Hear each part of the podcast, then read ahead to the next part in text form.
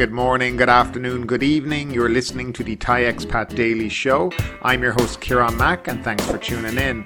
Don't forget to like this video if you're watching us on YouTube, and please do subscribe. We are also available on Apple Podcasts, Spotify, Amazon Music, and a host of other podcast players. Now that that's all done, let's jump into today's show.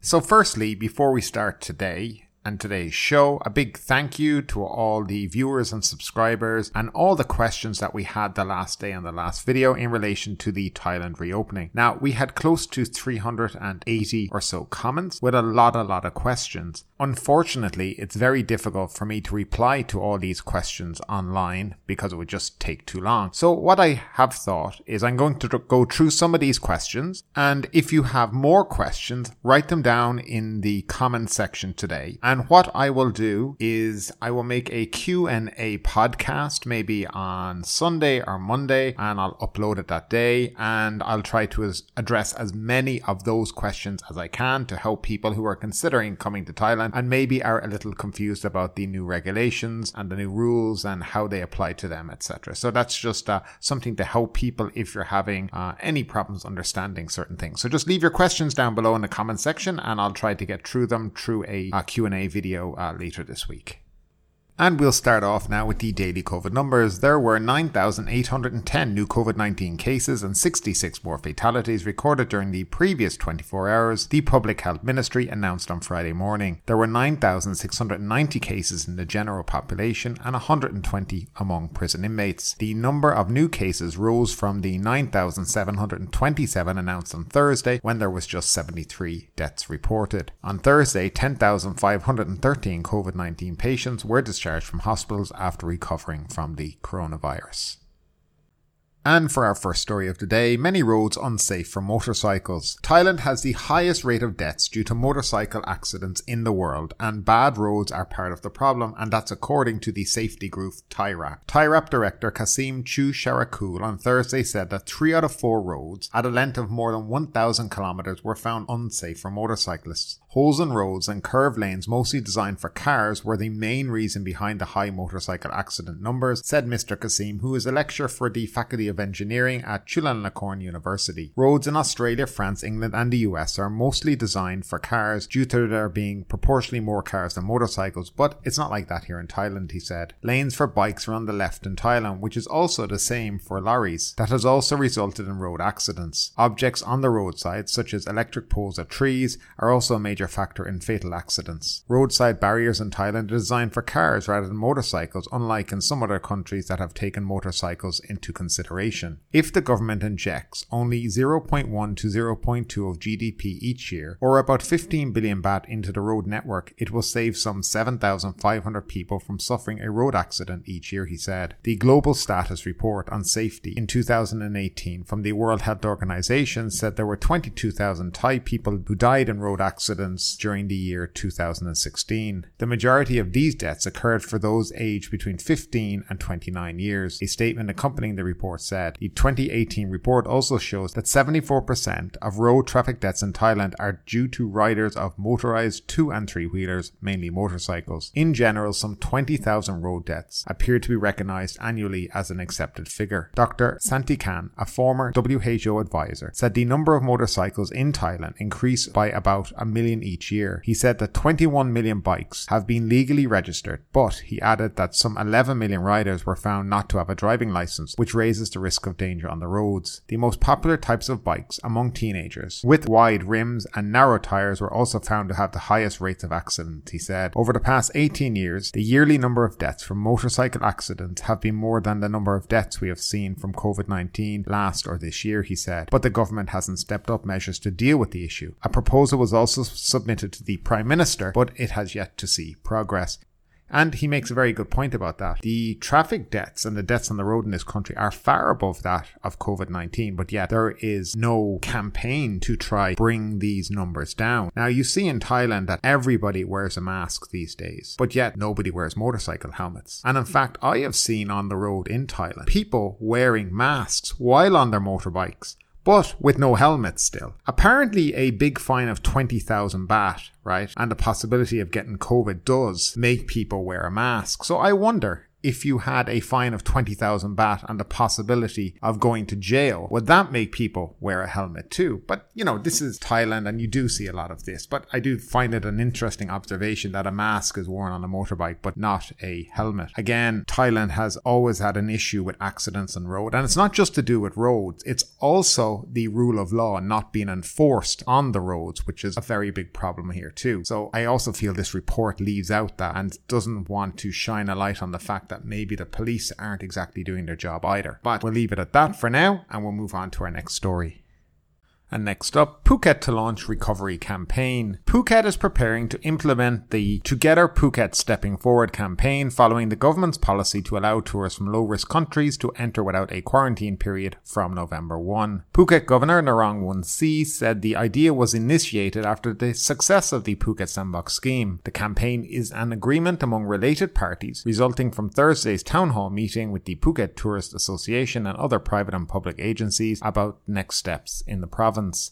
Mr. Rong said Phuket plans to develop the province as a hub for tourism, education, and service innovation between 2023 and 2027. The province will also expand revenue generation across the island as well as enhance its sandbox scheme to handle all contingencies, Mr. Narong said. Before the COVID 19 pandemic, Phuket earned 442 billion baht from tourism in 2019. Revenue gradually dropped due to low numbers of tourists during the pandemic. However, the situation changed with the launch of the Phuket Sandbox, where the province earned 2.14 billion baht from 70,229 tourists, 31,287 of whom were foreigners who visited during July to September. As of this month, most foreign tours were from the United States, England, Israel, France, and Germany. Health services in Phuket will be enhanced to also further assist the tourism market, while we will strive to ensure hospitality services exceed tourist expectations, said Mr. Narong. Deputy Phuket Governor Piyapong Choowong said the province has security measures in place to help ensure the safety of domestic and international tourists. Phuket Tourism Association President Bhummikitti Ruktaengam said the sandbox scheme data was updated on Sunday. It shows 51,748 tourists each spend 62,000 baht per trip. However, he said the figures showed the province needs 10,000 tourists to enter the island per day to distribute revenue broadly and increase the employment rate. Some measures including lowering COVID-19 insurance policy conditions and fees for at-risk groups have been proposed to the government, Mr. Bhummikitti said. If some measures are approved, the province will be able to generate more revenue, he said. So another campaign with another slogan to be another hub. And I think that pretty much sums up that entire article. So we'll just move on. Curfew to end in 17 tourist provinces. The Prime Minister has ordered an end to the curfew in 17 provinces, including Bangkok from October 31, to support the reopening of the country to fully vaccinated foreign tourists on November 1. The order, signed by General Prayut Chan-o-cha, was published in the Royal Gazette late on Thursday night. It said the COVID 19 situation in the country was improving with stable new caseloads and faster patient recovery, and it was necessary to revive the national economy. The curfew will therefore end at 11 pm on October 31 in the sandbox provinces that were declared maximum and strict control zones but have tourism significance and are des- designated for reopening. From October 16, the curfew has been from 11 pm to 3 am in maximum and controlled areas. All areas within the blue zones, so either the entire province or an area within the province province will have the curfew cancelled if it is applicable to that area, as some areas are not under curfew rules at the moment. The number of people at public gatherings in the tourist reopening zones will be capped at 500. Entertainment venues in the tourism reopening provinces will remain closed, including pubs, bars, and karaoke shops. But operators and officials could begin preparing for their reopening, which would be permitted later. I suppose a, a good thing if you're opening up the country to international tourism is to get rid of the curfew that requires everyone to be wrapped up in bed by 11 o'clock. So, of course, that's a very good start and uh, we definitely appreciate that. But can we move on to the next step and get entertainment venues open in these zones and get bars open and restaurants open and, you know, money circulating and people making a living and tourists having fun and enjoying their life and their trip to Thailand because that's the reason they have come here. So, hopefully we will see that very, very soon. And we'll quickly move on now to the Thailand reopening on the 1st November. So, just a couple of things happened since the last show. Late last night, the government announced the list of low risk countries, and in fact, there's 46 countries on that list. Uh, they are Australia, Austria, Bahrain, Belgium, Bhutan, Brunei, Bulgaria, Cambodia, Canada, Chile, China, Cyprus, Czech Republic, Denmark, Estonia, Finland, France, Germany, Greece, Hungary, Iceland, Ireland, Israel, Italy, Japan, Latvia, Lithuania, Malaysia, Malta, Netherlands, New Zealand, Norway, Poland, Portugal, Qatar, Saudi Arabia, Singapore, Slovenia, South Korea, Spain, Sweden, Switzerland, United Arab Emirates, United Kingdom, United States, and Hong Kong. So they are the list of 46 countries that can now come to Thailand under the quarantine free program. Interestingly, uh, Russia are completely missing from it. And the only reason I say interesting is that for the last month, the Thai government has basically been talking about how Russia were going to be the savior of the high season, actually, and along with India as well. So both those countries have been omitted. But that's just a little interesting side note to all of that. Then, and then what we had was the confirmation of the different programs. So, Thailand has three schemes for entering Thailand by air starting November 1. We have the exemption from quarantine, we have the sandbox program, which we all know about, and then we have alternative quarantine. So, for the exemption from quarantine, which is the one most people care about and who the 46 low risk countries can use now, uh, firstly, uh, there's quarantine, so you must wait for an RTP test result at the hotel for one night or, until, or until you receive a negative result. Now, I don't know what that means. Maybe it means that it could be less time. You might be there only five or six hours and you get the result. I hope it doesn't mean you could be there three days waiting to get a result. You need to be fully vaccinated at least 14 days prior to travel. For your accommodation requirements, you're going to need one night reservation at a SHA Plus or AQ hotel, and you will also need payment confirmation. So that means that you're going to need to get the SHABA code from your hotel, which is very easy for the hotel hotel to do and very easy for you to get. For the medical insurance, it's not required for Thai nationals, uh, to let you know. But I have asked a question about that in relation to expats who maybe pay Social Security in Thailand and would be covered under the Social Security scheme and whether or not they have to pay for that. So I'm waiting for a reply on that. So the medical insurance, uh, the uh, minimum coverage that needs to be on it is now 50,000 US dollars. It was 100,000, so it's been reduced to 50,000. Let's see if the premiums drop or not. That will be interesting, okay? The COVID 19 test before departure, you need to have an RT PCR COVID 19 test result issued within, within 72 hours before you travel. When you arrive, then you need to do one RT PCR COVID 19 test on your arrival day when you get here. So that's basically it.